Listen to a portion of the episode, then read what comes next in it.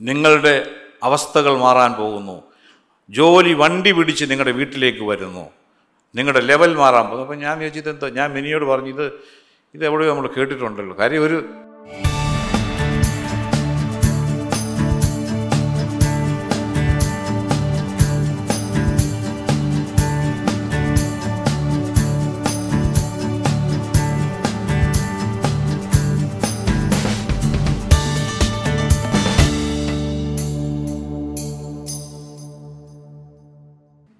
കർത്താവ് ചെയ്യുന്ന എല്ലാ ഉപകാരങ്ങൾക്കായിട്ടും ദൈവത്തിന് നന്ദിയോടെ സ്തോത്രം ചെയ്യുന്ന. നല്ല അനുഗ്രഹിക്കപ്പെട്ട ദൈവവചനം നമ്മൾ കേട്ടുകൊണ്ടിരിക്കുകയാണ്.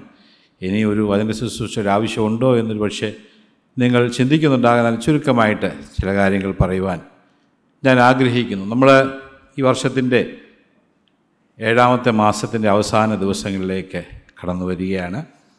ദൈവം നടത്തിയ വിടങ്ങൾക്കും വഴികൾക്കുമായിട്ട് സ്തോത്രം ചെയ്യുന്നതോടൊപ്പം നമുക്കൊരു കാര്യം അറിയാം. ലോകത്തിൽ കമ്പനികളായാലും ബാങ്കുകളായാലും അവരെല്ലാം കാലാകാലങ്ങളിൽ അവർക്കൊരു ഇവാലുവേഷനുണ്ട് അവരുടെ കണക്കുകൾ പരിശോധിക്കും മാസം തോറും നോക്കും പ്രത്യേകിച്ച് ക്വാർട്ടർലി ഓരോ ക്വാർട്ടറിലും റിപ്പോർട്ടുകൾ തയ്യാറാക്കും പ്രോഫിറ്റ് എത്രയാണെന്ന് വെച്ചാൽ ഷെയർ ഹോൾഡേഴ്സിന് കൊടുക്കും വർഷാവസാനം നോക്കും. ഇത് ഒരു പീരിയോഡിക്കലായിട്ട് നടക്കുന്ന കാര്യമാണ്. എല്ലാവരും അവരുടെ വളർച്ച എന്താണ് എന്ന് മനസ്സിലാക്കുവാൻ തക്കവണ്ണം ചെയ്യുന്ന കാര്യമാണ്. എന്നാൽ അതിന് രണ്ട് വേർഡുകളുണ്ട്. ഒന്ന് ഗ്രോത്ത് ആൻഡ് ഡെവലപ്മെന്റ് രണ്ടും രണ്ട് വാക്കുകളാണ് എന്നുള്ളത് വാസ്തവമാണ്. നമുക്ക് വിചാരിക്കും രണ്ടും മർത്ത വളർച്ചയും പുരോഗതിയും അല്ലേ? ഒരു വശത്ത് ഗ്രോത്ത് മറുവശത്ത് ഡെവലപ്മെന്റ്. ഡെവലപ്മെന്റ് എന്ന വേർഡ് ഗ്രോത്ത് എന്നുള്ള വേർഡിൽ നിന്ന് വ്യത്യസ്തമാണ്. നമ്മൾ ആലോചിക്കുകയാണെങ്കിൽ ഒരു കമ്പനിയുടെ വർഷാന്തോറുമുള്ള ടേൺ ഓവർ വർദ്ധിക്കുന്നതിന് നമ്മൾ ഗ്രോത്ത് എന്ന് പറയും. കാര്യം അവരുടെ പ്രോഫിറ്റ് കൂടുന്നു അവരുടെ മൊത്ത വരുമാനം കൂടുന്നു ബിസിനസ് കൂടുന്നു. എന്നാൽ ഡെവലപ്മെന്റ് എന്ന് പറഞ്ഞാൽ കമ്പനിയുടെ മൊത്തമായിട്ടുള്ള ക്വാളിറ്റേറ്റീവ് ഗ്രോത്താണ് ഡെവലപ്മെന്റ് എന്ന് പറഞ്ഞാൽ. പ്രോഫിറ്റ് കൂടുക മാത്രമല്ല അവർ ഉൽപ്പാദിപ്പിക്കുന്ന സാധനങ്ങളുടെ നിലവാരം വർദ്ധിക്കുന്നുണ്ടോ? ഇന്ന് നമുക്കറിയാം നമ്മളിപ്പോൾ ഏത് സർവീസ് എടുത്താലും ഫീഡ്ബാക്ക് ഉണ്ട് റിവ്യൂ ഉണ്ട്. ഒരു സർവീസ് എടുത്താൽ would you please give your feedback ഒരു സ്റ്റാർ കാണും വൺ ടു ടെൻ ഏറ്റവും മോശമാണെങ്കിൽ ഒന്ന് ചൂസ് ചെയ്യാൻ പറയും. എന്നാൽ ഏറ്റവും നല്ലതാണെങ്കിൽ ടെൻ ചൂസ് ചെയ്യാൻ പറയും. അങ്ങനെ റിവ്യൂസ് ഉണ്ട്. കാര്യങ്ങളെ അവർ ഇവാലുവേറ്റ് ചെയ്യുന്നു. മനുഷ്യർ എങ്ങനെ നമ്മുടെ സർവീസ് സ്വീകരിക്കുന്നു നമ്മുടെ പ്രോഡക്റ്റ് എങ്ങനെ സ്വീകരിക്കുന്നു. ഒരു രാജ്യത്തെ സംബന്ധിച്ചുള്ള എക്കോണമിയെ സംബന്ധിച്ചോളം ഇത് വളരെ പ്ര- പ്ര- പ്രശസ്തമാണ്. അതായത് രാജ്യത്തെ ഗ്രോത്ത് എന്ന് പറഞ്ഞ ഒരു രാജ്യം വളരുന്നു എന്ന് പറഞ്ഞു കഴിഞ്ഞാൽ അവിടുത്തെ ജോലി സാധ്യതകൾ വളരുന്നു. ജി ഡി പി അല്ലെങ്കിൽ ദേശീയ വരുമാനം വർദ്ധിക്കുന്നു പെർ ക്യാപിറ്റൽ ഇൻകം ആളോഹരി വരുമാനം വർദ്ധിക്കുന്നു. ഇങ്ങനെയുള്ള ഫിനോമിനകളാണ് വളർച്ച എന്നതുകൊണ്ട് ഉദ്ദേശിക്കുന്നത്. എന്നാൽ ഡെവലപ്മെന്റ് എന്ന് പറഞ്ഞു കഴിഞ്ഞാൽ കുറച്ചുകൂടെ ആഴമാണ്. അതായത് അവിടുത്തെ കയറ്റുമതി വർദ്ധിക്കുന്നത് മാത്രമല്ല എംപ്ലോയ്മെന്റ് തൊഴിലവസരങ്ങൾ വർദ്ധിക്കുന്നത് മാത്രമല്ല കൂടുതലായിട്ട് അവിടുത്തെ ആളുകളുടെ ജീവിത നിലവാരം ക്വാളിറ്റി ഓഫ് ലിവിങ് ഉന്നതമായ ജീവിത നിലവാരം പുലർത്തുന്നുണ്ടോ? സ്ത്രീകൾ സംരക്ഷിക്കപ്പെടുന്നുണ്ടോ കുഞ്ഞുങ്ങൾ സംരക്ഷിക്കപ്പെടുന്നു. നമ്മൾ ഈ ദിവസങ്ങളിലൊക്കെ കേൾക്കുന്ന വാർത്തകളൊക്കെ നമ്മുടെ ഹൃദയത്തെ വളരെ വേദനിപ്പിക്കുന്നതാണ് അല്ലേ? വയോജനങ്ങളെ പ്രായമായവരെ എങ്ങനെ കരുതുന്നു? ശിശു മരണനിരക്ക് എങ്ങനെയാണ്? ലൈഫ് എക്സ്പെക്റ്റൻസി ആയുർദൈർഘ്യം എത്രയാണ്? മറ്റ് സൗകര്യങ്ങൾ ഇതൊക്കെ മനുഷ്യന്റെ ക്വാളിറ്റി ഓഫ് ലിവിങ്ങിനെയാണ് ഡെവലപ്മെന്റ് എന്ന് പറയുന്നത്. ഇതുപോലെ തന്നെയാണ് നമ്മുടെ ശരീരത്തിന്റെ ശാസ്ത്രം പഠിക്കുമ്പോൾ ഒരു കുഞ്ഞ് ജനിക്കുന്നു ആഹാരം പാൽ കൊടുക്കുന്നു ആഹാരം കൊടുക്കുന്നു വളരുന്നു മുട്ടനായിട്ട് നിൽക്കുന്നു. പക്ഷേ അവന്റെ ജീവിതത്തിൽ ഒരു ഡെവലപ്മെന്റ് എന്ന് പറഞ്ഞു കഴിഞ്ഞാൽ എന്താണ്? അത് ഗ്രോത്താണ് ഫിസിക്കൽ ഗ്രോത്താണ് ശരിയായ വളർച്ച എന്ന് പറഞ്ഞു കഴിഞ്ഞാൽ അതൊരു ബാലൻസ്ഡ് ഗ്രോത്താണ് അവന്റെ ബുദ്ധിയും വളരണം പഠിക്കാനുള്ള ഇൻട്രസ്റ്റ് കാര്യങ്ങൾ ഗ്രഹിക്കാനുള്ളത് ഇമോഷൻസിന് വികാരങ്ങളെ നിയന്ത്രിക്കാനുള്ള കഴിവ് പ്രതിസന്ധികളെ അഭിമുഖീകരിക്കാനുള്ള കഴിവ് അങ്ങനെ വിവിധങ്ങളായ മറ്റുള്ളവരോടുള്ള സ്നേഹത്തോടെ ഇടപെടാനുള്ള കഴിവുകൾ. നമ്മൾ കേട്ടിട്ടില്ല കുഞ്ഞുങ്ങൾ പത്താം ക്ലാസ്സിൽ തോറ്റു ആത്മഹത്യ ചെയ്തു. തൊണ്ണൂറ്റിയെട്ട് പെർസെന്റ് മാർക്ക് ചെയ്ത കുട്ടി ആത്മഹത്യ. കാര്യം ഒരു പ്രതീക്ഷയ്ക്കൊത്ത് കാര്യങ്ങൾ വരാത്ത സമയത്ത് അവർക്ക് പ്രതിസന്ധിയെ തരണം ചെയ്യാനുള്ള പ്രാപ്തിയില്ല. അങ്ങനെയുള്ളതൊരു ഗ്രോത്താണ്. ഡെവലപ്മെന്റ് അല്ല. നമ്മുടെ സഭയെ സംബന്ധിച്ച് നോക്കിയാലും ഇന്ന് സഭകൾ വളരുന്നു എന്ന് പറയുമ്പോൾ നമ്മളൊരു കാര്യം ചിന്തിക്കുന്ന എന്താണ്? ആളുകളുടെ എണ്ണം കൂടുന്നു. ഇരിക്കാനുള്ള സൗകര്യങ്ങൾക്ക് കൂടുതൽ വിപുലമാക്കുന്നു കുറച്ചുകൂടെ ചെയർ കൊണ്ടുവരുന്നു. ചിലയിടത്താണെങ്കിൽ പുറകിലത്തെ ഭിത്തി ഇടിച്ച് കളഞ്ഞ് പുറകോട്ട് എക്സ്റ്റെൻഡ് ചെയ്യുന്നു. ഇതിനെയൊക്കെ നമ്മൾ ഗ്രോത്ത് എന്ന് പറയും ഒരിക്കൽ കഴിഞ്ഞ ചില നാളുകൾക്ക് മുന്നോട്ട് ഒരാൾ പറഞ്ഞു ഞങ്ങളുടെ സഭ ഒത്തിരി പുരോഗമിച്ചു ബ്രദറെ ഞാൻ പറയും എന്തോ പറ്റി? ഞാൻ വിചാരിച്ചു കുറച്ച് ആത്മാക്കളൊക്കെ വന്നു പുതുതായിട്ട് സ്നാനങ്ങൾ നടക്കുന്നു. അദ്ദേഹം പറഞ്ഞില്ല ഞങ്ങളുടെ പാർക്കിംഗ് ലോട്ട് ഞങ്ങൾ വിശാലമാക്കി. ഇപ്പം നാല് ബെൻസും മൂന്ന് ഓടിയും ഒരു ഒരു ബി എം ഡബ്ല്യു വരുന്നുണ്ടെന്ന് പറഞ്ഞു. ഓടി എന്ന് പറഞ്ഞ വണ്ടിയുടെ പേരാണ് ഞാൻ പറഞ്ഞത്. അപ്പം മനുഷ്യന്റെ ചിന്താഗതി ഡെവലപ്മെന്റ് എന്ന് പറഞ്ഞു കഴിഞ്ഞാൽ പുറത്തുള്ള പാർക്കിംഗ് സൗകര്യങ്ങൾ വർദ്ധിക്കുക ആളുകൾക്ക് ഇരിക്കാനുള്ള കപ്പാസിറ്റി വർദ്ധിക്കുക ഇങ്ങനെയൊക്കെ ചിന്തിക്കുന്ന കാര്യങ്ങളുണ്ട്. നമ്മൾ നോക്കുക എന്താണ് വാസ്തവത്തിൽ ഗ്രോത്ത് എന്ന് പറഞ്ഞു കഴിഞ്ഞാൽ? സഭ വളരുക അല്ലെങ്കിൽ ഒരു വിശ്വാസി വളരുക എന്ന് പറഞ്ഞു കഴിഞ്ഞാൽ ഇങ്ങനെയുള്ള പുറമേയുള്ള എന്തെങ്കിലും വളർച്ചയാണോ അതോ നമ്മുടെ ഹൃദയത്തിന്റെ ഉള്ളിലുണ്ടാ നമ്മളിന്ന് കേട്ട വചനങ്ങളാക്കുന്നത് ഹൃദയത്തിലുണ്ടാകുന്ന ഒരു വളർച്ച അല്ലേ? നമ്മുടെ ചിലർ പറയാറുണ്ട് ഞാൻ പത്ത് മുപ്പത് വർഷമായിട്ട് അറി കേൾക്കുന്നുണ്ട് ചർച്ച വരുന്നുണ്ട് എനിക്ക് വചനങ്ങൾ ഒത്തിരി അറിയാം. ഒരുപാട് വാക്യങ്ങൾ എനിക്ക് ഏത് വാക്യം പറഞ്ഞാലും എവിടാന്ന് ഞാൻ കണ്ണോടച്ച് പറയാം. പ്രസംഗിക്കാനുള്ള പ്രാപ്തിയുണ്ട്.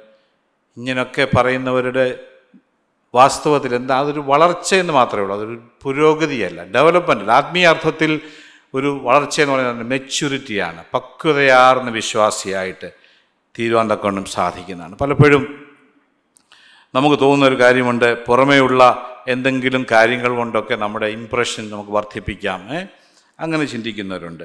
അങ്ങനെയല്ല വാസ്തവത്തിൽ. നമ്മൾ വളർച്ച ഉണ്ടാകുന്നില്ലെങ്കിൽ നമ്മൾ കേൾക്കുന്ന പോലെ ഒരു ബേബി ക്രിസ്ത്യനായിട്ട് ഒരു കാർണൽ മനുഷ്യനായിട്ട് ജടിക മനുഷ്യനായിട്ട് മാത്രമേ നമുക്ക് നിൽക്കുവാൻ തക്കൊണ്ട് സാധിക്കുകയുള്ളൂ. നല്ല ടെസ്റ്റ് മണി നമ്മളെക്കുറിച്ചുള്ള നല്ല സാക്ഷ്യങ്ങൾ നമ്മുടെ ഭവനത്തിലുണ്ടാകുന്ന നല്ല സാക്ഷ്യങ്ങൾ ദൃഢമായ ആത്മീയമായ പക്വതയുള്ള ഭാര്യപത്ര ബന്ധം കുഞ്ഞുങ്ങളുടെ കാര്യം ആരാധനയോടുള്ള നമ്മുടെ താല്പര്യം കൂട്ടായ്മയോടുള്ള നമ്മുടെ ബന്ധം ഇതൊക്കെയാണ് വാസ്തവത്തിൽ ഡെവലപ്മെന്റ് അല്ലെങ്കിൽ മെച്യൂരിറ്റി ക്രിസ്തീയ പക്വത എന്ന് നമ്മൾ കൊണ്ട് ഉദ്ദേശിക്കുന്നത്. നമ്മളൊന്ന് ആലോചിക്കുക. നമ്മൾ വർഷങ്ങളായിട്ട് അല്ലെങ്കിൽ നാളുകളായിട്ട് ആരാധനയ്ക്ക് വരുന്നുണ്ട്. സഭയിൽ അംഗസാണ് നമ്മൾ എവിടെയാണ് നിൽക്കുന്നത്? വേർ ആർ യു ടുഡേ അല്ലെങ്കിൽ വേർ ആർ വി ഞാൻ എവിടെയാണ് നിൽക്കുന്നത്? എന്നൊരു വിഷയം ചിന്തിക്കുവാനാണ് ഞാൻ ഇന്ന് ദൈവത്തിൽ ആശ്രയിക്കുന്നത്. നമ്മൾ പലപ്പോഴും മെഡിക്കൽ ചെക്കപ്പിനൊക്കെ പോകാറുണ്ട്. നമ്മൾ ബ്ലഡ് ബ്ലഡ് വർക്കൊക്കെ ചെയ്യാറുണ്ട്. നമ്മുടെ ശരീരത്തിലെ ഓരോ എലമെൻസും പരിശോധിക്കാറുണ്ട്. ആരെങ്കിലും പറയാറെന്ന് ഞാൻ കേട്ടിട്ടില്ല. പന്ത്രണ്ട് വർഷം മുമ്പ് ഞാൻ എന്റെ ബ്ലഡെല്ലാം ടെസ്റ്റ് ചെയ്തു. എന്റെ കൊളസ്ട്രോളും എന്റെ ബി പിയും എന്റെ ട്രൈഗ്ലിസറൈഡും ഷുഗറും എല്ലാം കൺട്രോളാണെന്ന് പറയാറുണ്ടോ നമ്മൾ? കാര്യം അത് പന്ത്രണ്ട് വർഷത്തിന് മുമ്പുള്ള റിസൾട്ട്. ഇന്ന് ഈ രണ്ടായിരത്തി ഇരുപത്തി മൂന്ന് ജൂലൈ മാസം മുപ്പതാം തീയതി എന്താണ് നമ്മുടെ അവസ്ഥ? അതാണ് നമ്മൾ മനസ്സിലാക്കേണ്ട കാര്യം.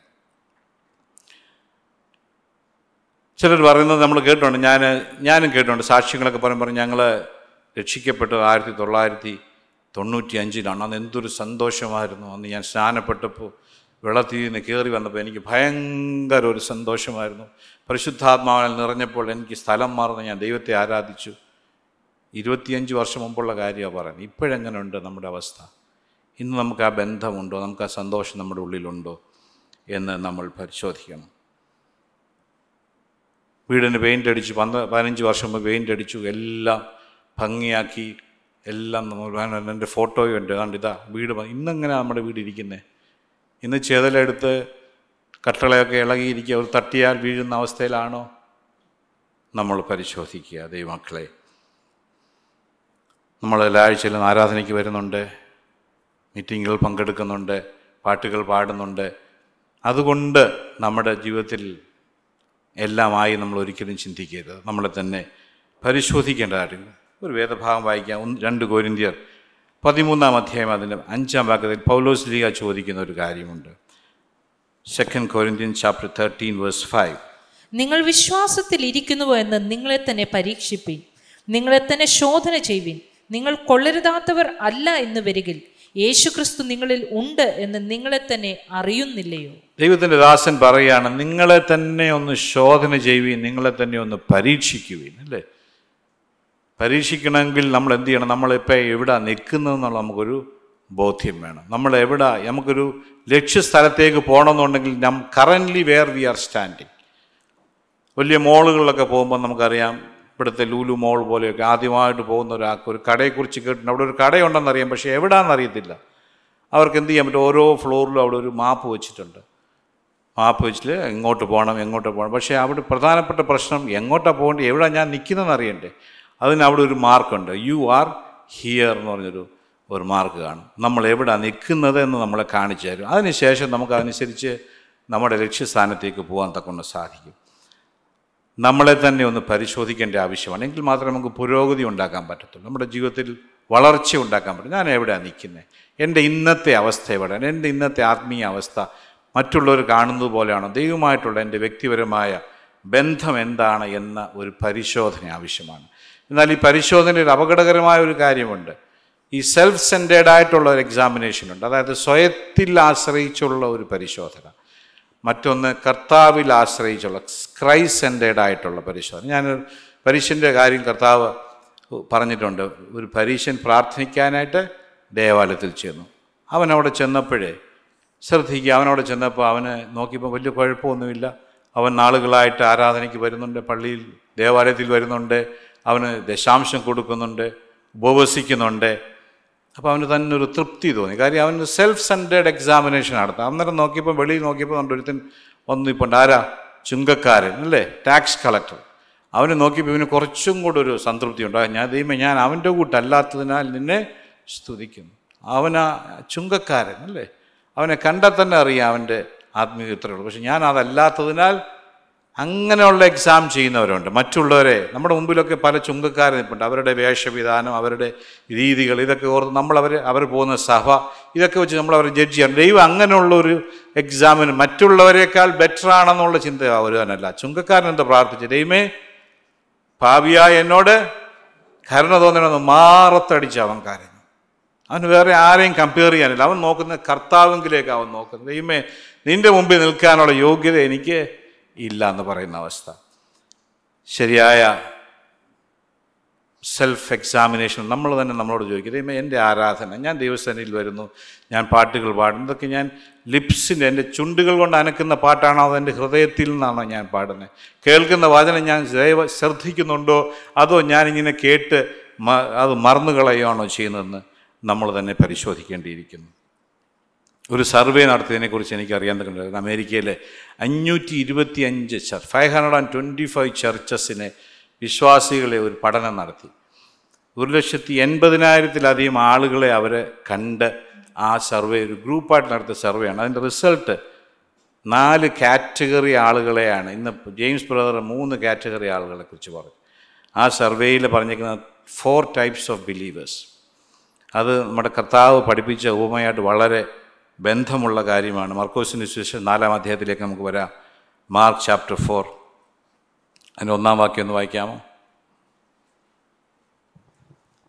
അവൻ പിന്നെയും കടൽക്കരെ വെച്ച് ഉപദേശിപ്പാൻ തുടങ്ങി. അപ്പോൾ ഏറ്റവും വലിയ പുരുഷാരം അവന്റെ അടുക്കൽ വന്നുകൂടുക കൊണ്ട് അവൻ പടകിൽ കയറി കടലിലിരുന്നു. പുരുഷാരം ഒക്കെയും കടലരികെ കരയിൽ ആയിരുന്നു. തുടർന്ന് വായിച്ചാട്ട് അതിന്റെ അതിന്റെ നാലാം വാക്യം അത് പറഞ്ഞാട്ട്? വിതയ്ക്കുമ്പോൾ ചിലത് വഴിയരികെ വീണു. പറവകൾ വന്ന് അത് തിന്നുകളഞ്ഞു. ഇവിടെ കർത്താവ് നാല് തരം നമുക്കറിയാവുന്ന ഉപമയാണെങ്കിൽ അതിന്റെ ഈ ഈ കാറ്റഗറീസ് ഓഫ് ബിലീവേഴ്സിനെ ഒന്ന് പരിചയപ്പെടുത്താനായിട്ട് ഞാൻ ആ വേദഭാഗം വായിക്കുകയാണ്. കർത്താവ് പറഞ്ഞ ഒരു ഉപമയായിട്ട് പറയാണ് ആദ്യമേയായിട്ട് വീണത് എവിടെയാണ്? വീട്ടിക്കുമ്പോൾ ചിലത് വഴിയരികെ വീണു. അതിന് സംഭവിച്ചത് പറവകൾ വന്നു അത് തിന്നുകളഞ്ഞു.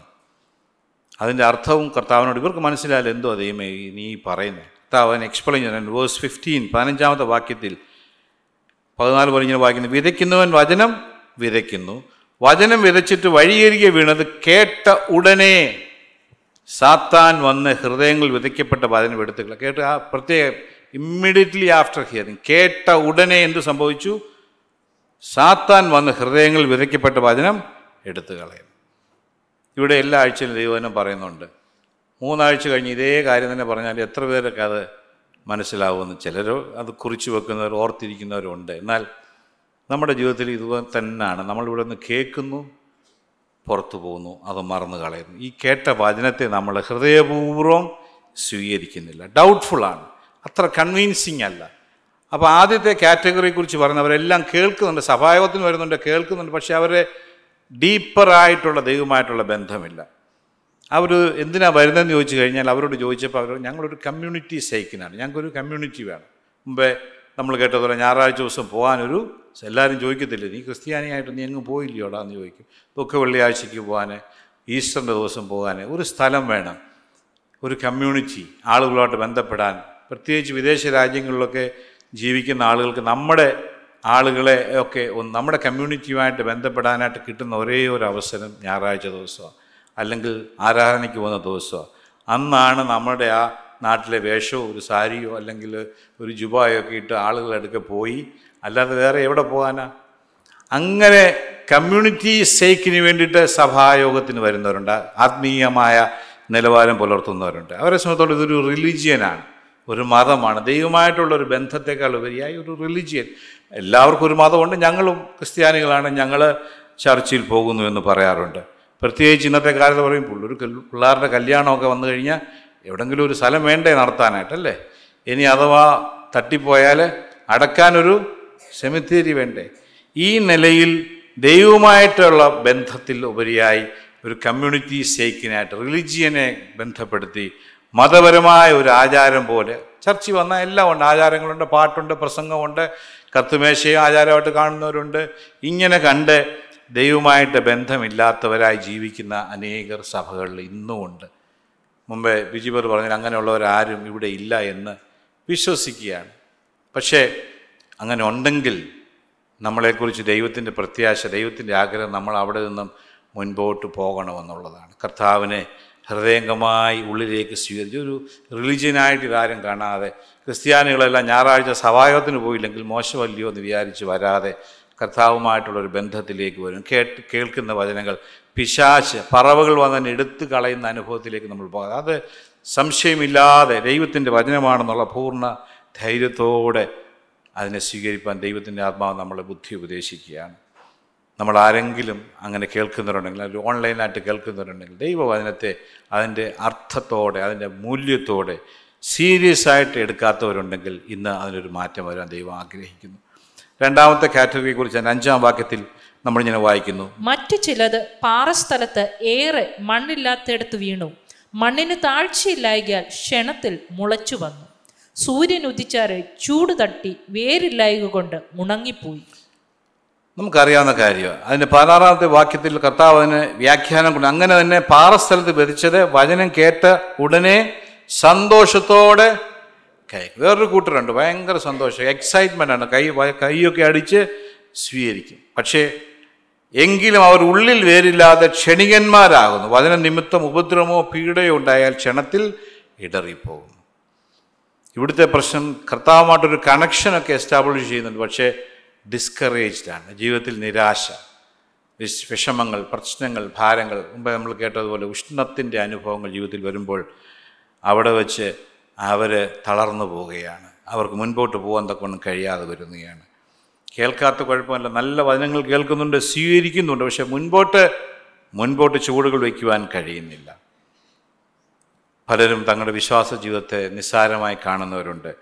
കർത്താവെ ഞാൻ ഈ കേട്ട വചനങ്ങളൊക്കെ എന്റെ ജീവിതത്തിൽ പ്രതിസന്ധിയുടെ നടുവിൽ പ്രശ്നങ്ങളുടെ നടുവിൽ അതിന്റെ ജീവിതത്തിൽ പ്രാവർത്തികമാക്കുവാൻ എനിക്ക് കൃപ തരണമേ എന്ന് നമ്മൾ പ്രാർത്ഥിച്ചാൽ ദൈവം നമ്മളെ നിശ്ചയമായിട്ടും വഴി നടത്തും. മാത്രമല്ല ദൈവത്തിൽ ആശ്രയിക്കണം. ട്രസ്റ്റ് ഹിം ഓൾവേസ് സാഹചര്യങ്ങളൊക്കെ എല്ലാ സമയത്തും അനുകൂലമാണെന്നിൽ നമ്മൾ പോകുന്നത് പോലെ ആഗ്രഹിക്കുന്നത് പോലെ കാര്യങ്ങൾ പോകണമെന്നുള്ളതിന് ഒരു ഗ്യാരന്റിയും ദൈവവചനത്തിൽ നമുക്ക് തന്നിട്ടില്ല. എന്നാൽ ദൈവത്തിന്റെ വഴികളാണ് തികവുള്ളത്. ദൈവം സ്നേഹിക്കുന്ന മക്കളെ അപ്പൻ സ്നേഹിക്കുന്ന മക്കളെ ശിക്ഷിക്കുന്നു. ചില ജീവിതത്തിൽ ജീവിതത്തിൽ ചില ശോധനകൾ വേദനകളൊക്കെ വരുമ്പോഴേ അവിടെ നമ്മുടെ വിശ്വാസത്തിൽ ക്ഷീണിച്ചു പോകുന്നവരായിട്ടല്ല കർത്താവിനോട് ചേർന്ന് നിൽക്കുവാൻ. തന്നെ സ്നേഹിക്കുന്നവർക്ക് നിർണയപ്രകാരം വിളിക്കപ്പെട്ടവർക്ക് സകലതും സകലതും നന്മയ്ക്കായി കൂടി വ്യാപരിപ്പാൻ കഴിവുള്ള ദൈവമാണെന്നുള്ള വിശ്വാസം നമ്മുടെ ജീവിതത്തിൽ ഉണ്ടാകേണ്ടത് ഈ സെക്കൻഡ് കാറ്റഗറിയുള്ള അവരെ കേൾക്കുന്നു പക്ഷേ പ്രശ്നങ്ങളുടെ നടുവിൽ ഡിസ്കറേജ്ഡ് ആയിട്ട് നിൽക്കും ഇങ്ങനെയുള്ളവരും സഭയുടെ കൂട്ടായ്മയിലുണ്ട്. ദൈവമക്കൾ അങ്ങനെയുള്ളവരോട് ദൈവത്തിന്റെ ആത്മാവ് പറയുന്നത് നമ്മൾ അവിടെ നിൽക്കുവാനല്ല ദൈവത്തിൽ ആശ്രയിക്കുക. സകലത്തെയും നന്നായി ഭരിക്കുന്ന നന്മയ്ക്കായി കൂടി വ്യാപരിപ്പിക്കുന്ന ദൈവത്തിൽ വിശ്വസിപ്പാൻ ദൈവം നമ്മളെക്കുറിച്ച് ആഗ്രഹിക്കുന്നു. മൂന്നാമത്തെ കാറ്റഗറി എന്റെ വേഴ്സ് സെവനിൽ പറയുന്നുണ്ട്. മറ്റു ചിലത് മുള്ളിനിടയിൽ വീണു. മുള്ളു മുളച്ച് വളർന്നു. അതിനെ ഞെരുക്കി കളഞ്ഞു. അത് വിളഞ്ഞതും വിളഞ്ഞതുമില്ല. അതിന്റെ അർത്ഥം കർത്താവ് വ്യാഖ്യാനിക്കുന്നത് പതിനെട്ടാമത്തെ വാക്യത്തിൽ. മുള്ളിനിടയിൽ വിതയ്ക്കപ്പെട്ടതോ വചനം കേട്ടിട്ട് ഇഹലോകത്തിന്റെ ചിന്തകളും ധനത്തിന്റെ വഞ്ചനയും മറ്റ് വിഷയമോഹങ്ങളും അകത്ത് കടന്ന് വചനത്തെ ഞെരുക്കി നിഷ്ഫലമാക്കി തീർക്കുന്നതാണ്. ഇവരെ സംബന്ധിച്ചോളം കുറച്ചുകൂടി അഡ്വാൻസ്ഡ് ആണ്. ആദ്യത്തെ സ്റ്റേജ് എന്ന് പറഞ്ഞാൽ അവരെ വചനം കേട്ടു അന്നേരം എടുത്തു കളയുന്നു സീരിയസ് അല്ല. രണ്ടാമത്തെ കേൾക്കുന്നു പ്രതിസന്ധികൾ വളരുമ്പോൾ വരുമ്പോൾ അവൾ തളർന്നു പോകുന്നു. മൂന്നാമത്തെ ആളുകൾ കുറച്ചുകൂടെ കമ്മിറ്റ്മെന്റ് ഉണ്ട്. കുറച്ചുകൂടെ കമ്മിറ്റഡ് ആണ്. കേൾക്കുവാൻ തയ്യാറാണ്. ജീവിതത്തിൽ അവരത് സ്വീകരിക്കുന്നു. പക്ഷേ സംഭവിക്കുന്ന എന്താണ്? അവരുടെ ഡിസ്ട്രാക്ഷൻ ഡിസ്ട്രാക്ഷൻ ജീവിതത്തിലെ ഇതിനേക്കാൾ വലുതായി മറ്റു ചിലതിനെ അവർ കാണുന്നു. അവരുടെ പ്രയോറിറ്റീസ് സെറ്റ് ചെയ്യുന്നതിലുണ്ടായ തകർച്ച. ദൈവനം പറഞ്ഞത് അവന്റെ രാജ്യം മുന്നമേ അവന്റെ രാജ്യവും നീതിയും അന്വേഷിക്കുക അല്ലേ? അവിടെ തകരാറ് സംഭവിക്കുന്നു. ആംപ്ലിഫൈഡ് ബൈബിളിലെ വേർഷൻ ഇങ്ങനെയാണ് അത് അത് കൊടുത്തിരിക്കുന്നത്. അവിടെ ഒന്ന് പറയുന്നത് കേ എന്തൊക്കെയാണ് നമ്മളെ ഡിസ്ട്രാക്ട് ചെയ്യുന്നത്? നമ്മളെ കർത്താവിൽ നിന്ന് അകറ്റിക്കളഞ്ഞ എന്തെല്ലാമാണ് നമ്മുടെ പറഞ്ഞത് the cares and anxieties of the world ജീവിതത്തിന്റെ ആകുല ചിന്തകൾ നമ്മുടെ ജീവിതത്തിൽ അനാവശ്യമായി നമ്മൾ ചിന്തിക്കുന്ന ഭാരങ്ങൾ ഡിസ്ട്രാക്ഷൻസ് ഓഫ് ദി ഏജ് കാലഘട്ടത്തിനനുസരിച്ച് മനുഷ്യരിൽ ഉണ്ടാകുന്ന സ്വാധീനങ്ങൾ ദ പ്ലഷേഴ്സ് ആൻഡ് ഡിലൈറ്റ് ലോകപ്രകാരം നമ്മൾ അന്വേഷിക്കുന്ന സന്തോഷങ്ങൾ മാത്രമല്ല ഫോൾസ് ഗ്ലാമർ മനുഷ്യന്റെ മുമ്പിൽ നമ്മൾ കാണിക്കുന്ന ചില ഫോൾസ് ആയിട്ടുള്ള ചില ഇമ്പ്രഷൻ വരുത്താനുള്ള ചില ആഗ്രഹങ്ങളില്ല. ഇന്ന് ഒരുപാട് മനുഷ്യർ മറ്റുള്ളവരെ എങ്ങനെ അട്രാക്റ്റ് ചെയ്യാൻ പറ്റും. മറ്റുള്ളവരുടെ മുമ്പിൽ എങ്ങനെ ഉയർന്നു നിൽക്കാൻ കഴിയാം എന്നുള്ള ശ്രമത്തോട് അതിനുവേണ്ടി എന്തെല്ലാം ശ്രമങ്ങളാണ് നടത്തുന്നത് അല്ലേ? ഫോൾസ് ഗ്ലാമർ എന്ന ദൈവനത്തിൽ പറയുന്നത്. പലരും ഇപ്പോൾ ഒരു മുങ്ങിപ്പോകുന്ന ഒരു കമ്പനി നഷ്ടത്തിൽ ഉദാഹരണം നമ്മുടെ K S R T C തന്നെ എടുത്തു. അത് നമുക്കറിയാം അതിന്റെ സിറ്റുവേഷൻ എന്തുവാന്നല്ലേ അതിന്റെ എം ഡിയുടെ ഓഫീസിലെ പുതിയ കട്ടനും പുതിയ പെയിന്റും ഒക്കെ അടിച്ച് പുതിയ ഫർണിച്ചറും അടിച്ച് ഇതിന്റെ ഒരു ഇമ്പ്രഷൻ വരുത്തുകയാണെന്ന് വെച്ചോ ഞങ്ങളുടെ കമ്പനി നഷ്ടത്തിലല്ല ഞങ്ങൾ ഇപ്പോഴും എന്ന് പറയുന്നത് വല്ല കാര്യമുണ്ട്. ഇതുപോലെയാണ് ഇന്ന് പല ആളുകളുടെ ജീവിതത്തിൽ അവർക്ക് ഇല്ലായ്മയുടെ അവസ്ഥയിലാണെങ്കിലും മറ്റുള്ളവരോടുള്ള കോമ്പറ്റീഷൻ മറ്റുള്ളവരുടെ മുൻപാകെയുള്ള അപ്രൂവലിന് വേണ്ടി എന്തെല്ലാം ചെയ്യാമോ അങ്ങനെയൊക്കെ ചെയ്യുന്നു. ഡിസീറ്റ്ഫുൾനെസ് ഓഫ് റിച്ചസ് അല്ലേ? ധനത്തിന്റെ വഞ്ചന the craving passionate desire for other things എന്തൊക്കെയോ നേടിയെടുക്കാനുള്ള മനുഷ്യന്റെ ആഗ്രഹം. ദൈവവചനം ഉള്ളിലുണ്ട് ദൈവസഭയിൽ വരുന്നവരാണ് കർത്താവിന്റെ വചനം കേൾക്കുന്നവരാണ് വിത്ത് മുളയ്ക്കാൻ തുടങ്ങിയതാണ്. പക്ഷേ എന്ത് സംഭവിക്കുന്നു? ഇങ്ങനെയുള്ള എക്സ്റ്റേണലായിട്ടുള്ള നമ്മുടെ ഈ ലോകത്തിന്റെ മോഹങ്ങൾ നമ്മളെ തകർത്ത് കളയാണ്. ആ കേട്ട വിത്തിനെ ഞെരുക്കിക്കളഞ്ഞാൽ നിഷ്ഫലമാക്കി കളയുന്ന അനുഭവം ദൈവമക്കളെ അങ്ങനെയുള്ള ആരുടെയെങ്കിലും ജീവിതത്തിൽ നിങ്ങളുടെ ജീവിതത്തിലെ ഡിസ്ട്രാക്റ്റ് ചെയ്യുന്ന ഒരുപാട് കാര്യങ്ങൾ കാണാം. ഒരു പക്ഷേ പ്രശ്നങ്ങളായിരിക്കാം രോഗങ്ങളായിരിക്കാം അസ്വസ്ഥതകളായിരിക്കാം കുഞ്ഞുങ്ങളുടെ വിഷയങ്ങളായിരിക്കാം. ഭർത്താവിന്റെയോ ഭാര്യയുടെയോ മാനസാന്തരം എന്തു തന്നെ ആയാലും നമ്മൾ ഡിസ്ട്രാക്റ്റഡ് ആകാതെ ലോകത്തിന്റെ ധനത്തിന്റെ വഞ്ചനയുടെ ആ ചതിയിൽ പെട്ടുപോകാതെ മുന്നോട്ട് പോകാൻ ദൈവം നമ്മളെ അക്കുറിച്ച് ആഗ്രഹിക്കുന്നു. അതായത് നമ്മുടെ പ്രയോറിറ്റി ഒന്ന് റീസെറ്റ് ചെയ്യണം. നമ്മൾ ഫോണിൽ ചിലപ്പം ഹാങ് ചെയ്യും. എന്തോ നോക്കിയാലും വർക്ക് ചെയ്യത്തില്ല. അപ്പോൾ അതിന്റെ സൊല്യൂഷൻ ഒന്ന് നമ്മളത് കയറി ഒന്ന് റീസെറ്റ് ചെയ്ത് ഫങ്ഷനലാക്കും അതുപോലെ തന്നെ ജീവിതത്തിൽ നമ്മുടെ പ്രയോറിറ്റിയെ നഷ്ടപ്പെടുത്തുന്ന നമ്മുടെ ചിന്ത ദൈവവനത്തിന് ഫലം കൊടുക്കാൻ കഴിയാത്ത അവസ്ഥയിലായിരിക്കുന്നെങ്കിൽ നമ്മൾ നമ്മൾ മുൻപോട്ട് പോകണം നമുക്ക് ആ സ്ഥലത്ത് നിൽക്കുവാനല്ല മുൻപോട്ട് പോകാനാണ് ദൈവം ആഗ്രഹിക്കുന്നത്. ദൈവത്തിന്റെ കരങ്ങളിലേക്ക് ഭരമേൽപ്പിച്ചുകൊണ്ട് ജീവിക്കാൻ ദൈവം നാലാമത്തെ കാറ്റഗറിയാണ് എട്ടാമത്തെ വാക്യം നമ്മൾ വായിക്കുന്നത്. മറ്റു ചിലത് നല്ല മണ്ണിൽ വീണിട്ട് മുളച്ച് വളർന്ന് ഫലം കൊടുത്തു. മുപ്പതും അറുപതും നൂറ് മേനി വിളഞ്ഞു. മുപ്പതും അറുപതും നൂറ് മേനിയായിട്ട് വളരുന്ന നല്ല വിത്തിന്റെ അനുഭവം അല്ലേ? അതിന് ഇരുപതാം വാക്യത്തിൽ കർത്താവ് പറയുന്നത് നല്ല മണ്ണിൽ വിതയ്ക്കപ്പെട്ടത് വചനം കേൾക്കുകയും അംഗീകരിക്കുകയും ചെയ്യുന്നവൻ തന്നെ. അവൻ മുപ്പതും അറുപതും നൂറ് മേനി വിളയുന്നു. ഒരു ഡെവലപ്പിംഗ് ക്രിസ്ത്യനാണ് ഇവിടെ വരുമ്പോൾ അവൻ ആ പൂർണമായ വളർച്ചയിലേക്ക് മെച്യൂരിറ്റിയിലേക്ക് അനുദിനം വളർന്നുകൊണ്ടിരിക്കുന്ന ക്രിസ്ത്യാനിയെക്കുറിച്ചാണ് അവിടെ നമുക്ക് വായിക്കാൻ സാധിക്കും നല്ല മണ്ണെന്ന് പറഞ്ഞാൽ നല്ല ഹൃദയം ശുദ്ധമായ ഹൃദയം താഴ്മയുള്ള ഹൃദയം മറ്റുള്ളവരെ സ്നേഹിക്കാനുള്ള ഹൃദയം ടീച്ചബിൾ ആയിട്ടുള്ള ഹൃദയം മറ്റുള്ളവർ പറയുന്നത് ഉപദേശിക്കുന്ന കാര്യങ്ങളെ സ്വീകരിക്കാനുള്ള മനസ്സ്. എന്നെ തല്ലരുത് അമ്മാവ ഞാൻ നന്നാവൂല എന്ന് പറയുന്ന രീതിയല്ല.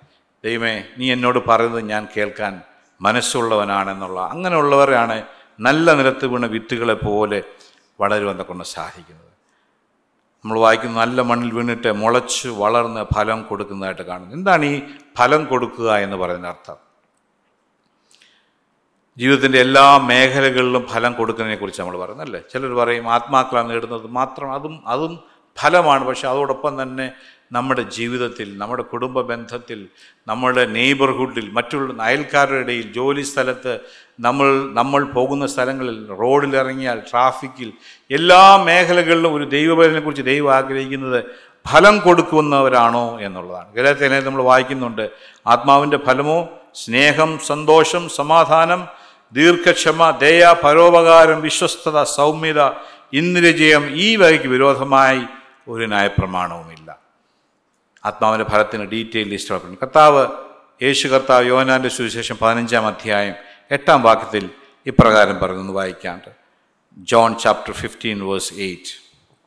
നിങ്ങൾ വളരെ ഫലം കായ്ക്കുന്നതിനാൽ എന്റെ പിതാവ് മഹത്വപ്പെടുന്നു. അങ്ങനെ നിങ്ങൾ എന്റെ ശിഷ്യന്മാർ ആകും. കർത്താവ് പറയാണ് നിങ്ങൾ ഫലം കായ്ക്കുമ്പോൾ അതിൽ മഹത്വപ്പെടുന്നത് നിങ്ങളല്ല സ്വർഗത്തിലെ പിതാവാണ്. അപ്പോൾ നമ്മൾ ഫലം കായ്ക്കാതിരുന്നാൽ ആരുടെ പേരാ പോകുന്നത്? നമ്മുടെ സ്വർഗീയ പിതാവിന്റെ പേരാണ് പോകുന്നത്.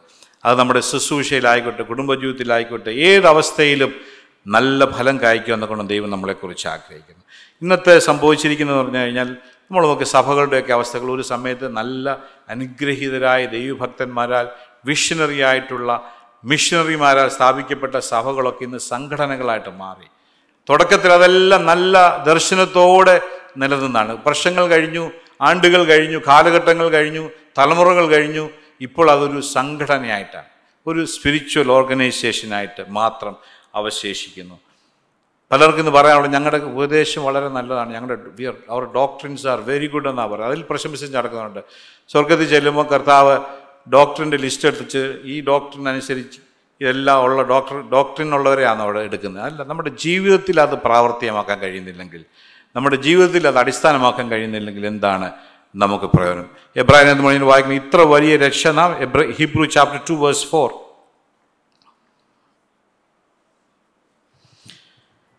ഇത്ര വലിയ രക്ഷ നാം ഗണ്യമാക്കാതെ പോയാൽ എങ്ങനെ രക്ഷയെക്കുറിച്ച് കർത്താവിന് പറഞ്ഞു ഇത്ര വലിയ രക്ഷ. നമ്മൾ ഈ നമ്മൾ കേട്ട നാല് കാറ്റഗറിയിലുള്ളവരെ പോലെ ആ മൂന്ന് കാറ്റഗറിയിലുള്ള വചനം കേൾക്കുന്നു പക്ഷെ ജീവിതത്തിന്റെ ഉള്ളിലേക്ക് അത് വരാതെ പിശാസ് എടുത്തു കളയുന്നു ഞെരു ഡൗട്ട്ഫുൾ ആകുന്നു ഡിസ്ട്രാക്ഷൻ ആകുന്നു ഡിസ്കറേജ്ഡ് ആകുന്നു. ആ നിലയിൽ നമ്മൾ ജീവിക്കുന്നെങ്കിൽ നമ്മളൊരു കാര്യം മനസ്സിലാക്കുക. കർത്താവ് നമുക്ക് നൽകി തന്ന രക്ഷയുടെ മഹത്വത്തെ നമ്മൾ മനസ്സിലാക്കിയിട്ടില്ല എന്ന് നമ്മൾ ചിന്തിക്കേണ്ടതായിട്ടിരിക്കുന്നു. നമ്മുടെ സഭയുടെയൊക്കെ നാളത്തെ അവസ്ഥ എന്താണെന്ന് നമ്മൾ ചിന്തിച്ചിട്ടുണ്ടോ? നമ്മളൊന്ന് വരുന്നു. നമ്മുടെ തലമുറകൾ അടുത്ത ജനറേഷൻ ആണ് ഈ സഭകളുടെ തൂണായിട്ടുള്ളത് അല്ലേ? അവരുടെ അവസ്ഥ എന്താണ് എന്ന് നമ്മൾ ചിന്തിച്ചിട്ടുണ്ട്. ഒരു സർവേ നടത്തിയ റിസൾട്ട് ഞാനിങ്ങനെ വായിക്കുകയുണ്ടായി. യു എസിൽ നടന്ന ക്രിസ്ത്യൻ രാജ്യമായി ഇരുന്ന അമേരിക്കയിൽ നടത്തിയ ഒരു സർവേയുടെ റിസൾട്ട് ഇങ്ങനെയാണ്. എൺപത് മുതൽ തൊണ്ണൂറ് ശതമാനം വരെ eighty to ninety percent youths youngsters ആയിട്ടുള്ളവർ college ഗ്രാജുവേഷനോടുകൂടി അവരുടെ ഉള്ളിലെ വിശ്വാസം നഷ്ടപ്പെടുന്നതായിട്ടാണ് കാണുന്നത്.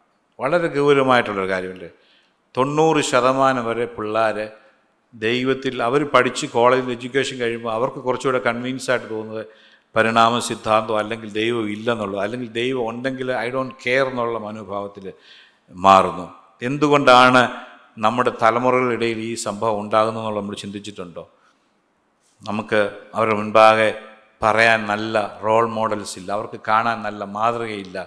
ദൈവവചനത്തിന്റെ സത്യങ്ങളെ തലമുറകളെ പഠിപ്പിക്കുന്നില്ല. ഇന്ന് ഏത് ചാനലുകളും ഏത് ഇടത്ത് നോക്കിയാലും പ്രസംഗങ്ങളെല്ലാം നമുക്കറിയാം. നയന്റി ഫൈവ് പെർസെന്റും കംഫർട്ടിങ് മെസ്സേജുകളാണ് ചില വിടുതലുകൾ ചില സൗഖ്യങ്ങൾ ഇതെല്ലാം പറയുന്ന മെസ്സേജുകളാണ് കഴിഞ്ഞ ദിവസം ഞാൻ വണ്ടി ഓടിച്ച് വന്നപ്പോൾ മുമ്പ് ഒരു ട്രാ ഒരു K S R T C ബസ്സിന്റെ പുറയിൽ എഴുതി വെച്ചിരിക്കുന്ന ഒരു പരസ്യം കണ്ടു. എന്താണ്?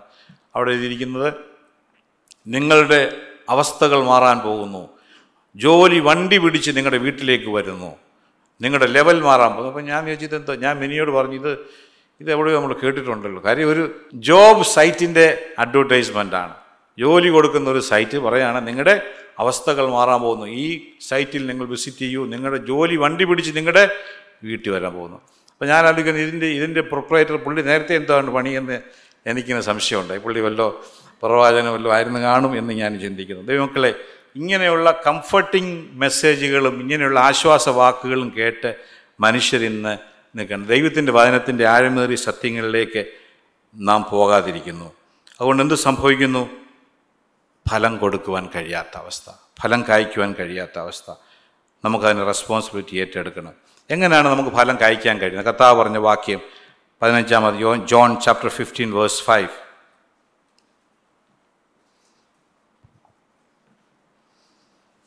ഞാൻ മുന്തിരിവള്ളിയും നിങ്ങൾ കൊമ്പുകളുമാകുന്നു. ഒരുത്തൻ എന്നിലും ഞാൻ അവനിലും വസിക്കുന്നു എങ്കിൽ അവൻ വളരെ ഫലം കായ്ക്കും. എന്നെ പിരിഞ്ഞ് നിങ്ങൾക്കൊന്നും ചെയ്യുവാൻ കഴിയുകയും കർത്താവ് പറയാണ് ഫലം കായ്ക്കാനുള്ള രണ്ട് കാര്യങ്ങൾ. ഒരുവൻ എന്നിലും ഞാൻ അവനിലും വസിച്ചാൽ അവൻ ഫലം കായ്ക്കും.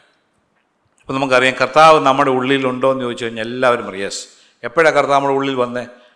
യേശു കർത്താവിനെ രക്ഷിതാവും കർത്താവുമായി നാം സ്വീകരിച്ചപ്പോൾ. യേശുവേ നീ എന്റെ ഉള്ളിലേക്ക് വരണമേ എന്ന് ഹൃദയംഗമായി പ്രാർത്ഥിച്ചപ്പോൾ. കർത്താവ് പറഞ്ഞു ഞാൻ എന്റെ വാതിൽക്കിൽ നിന്ന് മുട്ടുന്നു എന്റെ ശബ്ദം കേട്ട് വാതിൽ തുറക്കുന്നതിനോടുകൂടെ ഞാൻ കൂട്ടായ്മ ആയിരിക്കും അത്താഴം കഴിക്കും അല്ലേ? കർത്താവിന് വേണ്ടി ഹൃദയം തുറന്ന ഓരോ വ്യക്തിയുടെ ഉള്ളിലേക്കും യേശു കർത്താവ് വന്നിട്ടുണ്ട്. പക്ഷെ അത് ഒരു നാണയത്തിന്റെ ഒരു വശം പോലെ മാത്രമേ ഉള്ളൂ. കർത്താവ് പറഞ്ഞു അത് മാത്രം പോരാ. ഞാൻ അവനിൽ വസിച്ച പല പിന്നെ എന്ത് ചെയ്യണം അവൻ? എന്നിലും വസിക്കണം. കർത്താവിൽ വസിക്കണം. അതെപ്പോഴാണ് സംഭവിക്കുന്നത് നമ്മളൊക്കെ ഈ ഫലം കായ്ക്കണമെങ്കിൽ കർത്താവ് പറഞ്ഞ ഉപമ അത്തി മുന്തിരിവള്ളിയും ഓട് ചേർന്ന് കൊമ്പുകൾ നിന്നാൽ മാത്രമേ അതിന് ഫലം കായ്ക്കാനുള്ളൂ. ഈ മുന്തിരിവള്ളിയിൽ നിന്ന് ആ കൊമ്പ് മുറിച്ച് കളഞ്ഞു കഴിഞ്ഞാൽ അതിന് ഫലം കായ്ക്കാൻ കഴിയത്തില്ല അത് നിഷ്ഫലമായി പോവുകയാണ്. അപ്പോൾ ഒന്നാമത്തെ കാര്യം എന്താണ്? ഈ മുന്തിരിവള്ളിയുമായിട്ടുള്ള കണക്ഷൻ കണക്ഷൻ വേണം. അല്ലേ? ഒരു ബ്രാഞ്ച് ഒരു ഒരു മരത്തിന്റെ ശാഖ ഫലം കായ്ക്കണമെന്നുണ്ടെങ്കിൽ അതിന്റെ ട്രീയുമായിട്ട് ആ മരവുമായിട്ട് ബന്ധപ്പെട്ട് നിൽക്കണം. ഒന്നാമത്തെ കാര്യം നമ്മുടെ ജീവിതത്തിലും ഇതാണ്. യേശു കർത്താവുമായിട്ടുള്ള connection number one number two പൂർണ ആശ്രയം. നമ്മൾ കേട്ട് യഹോവയിൽ തന്നെ ആശ്രയമാക്കിക്കൊള്ളുന്നു അല്ലേ? പൂർണ ആശ്രയം. ഒരു ബ്രാഞ്ചിന് ഒരിക്കലും പറയാൻ പറ്റത്തില്ല എനിക്ക് ഇതിനകത്ത് നിന്നില്ലെങ്കിലും ഒറ്റയ്ക്ക് നിന്നാൽ ഞാൻ ഫലം കായ്ക്കും എന്ന് പറയാൻ പറ്റത്തില്ല. അതെപ്പോൾ അതിൽ നിന്ന് മാറിപ്പോകുന്നു അതിന് അതോടുകൂടി അതിന്റെ അതിന്റെ അതിന്റെ കഥ കഴിയുകയാണ്. അങ്ങനെയല്ല ദൈവമക്കളെ. കഥാവുമായിട്ടുള്ള ഒരു കണ്ടിന്യൂസ് കണക്ഷൻ ടോട്ടൽ ഡിപ്പെൻഡന്റ് പൂർണ ആശ്രയം മൂന്നാമത്തെ കാര്യം കണ്ടിന്യൂവൻസ് ഇന്ന് പലരുടെയും ഈ ഈ മൊബൈൽ ചാർജ് പ്ലഗ് ചെയ്യാൻ വെക്കുന്നത് പോലെ ഞായറാഴ്ച രാവിലെ ഒന്ന് പ്ലഗ് ചെയ്യാൻ വെക്കും. മീറ്റിംഗ് കഴിയുമ്പോൾ അൺപ്ലഗ് ചെയ്ത് കൊണ്ടുപോകും. അങ്ങനെയുള്ളൊരു അവസ്ഥയല്ല. ഇരുപത്തിനാല് മണിക്കൂറും ഏഴ് ദിവസവും ട്വന്റി ഫോർ സെവൻ ദൈവത്തിൽ ആശ്രയിച്ചെങ്കിൽ മാത്രമേ നമുക്ക് ഫലം കായ്ക്കാൻ സാധിക്കുകയുള്ളൂ. കർത്താവിൽ ഞാൻ ആകുന്നത് നമ്മൾ പറഞ്ഞു. നമ്മുടെ കർത്താവിനെ രക്ഷിതാവും കർത്താവുമായി സ്വീകരിക്കുന്ന സമയത്ത് നമ്മൾ യേശു കർത്താവിൽ കർത്ത കർത്താവ് നമ്മുടെ ഉള്ളിലേക്ക് വരികയാണ്.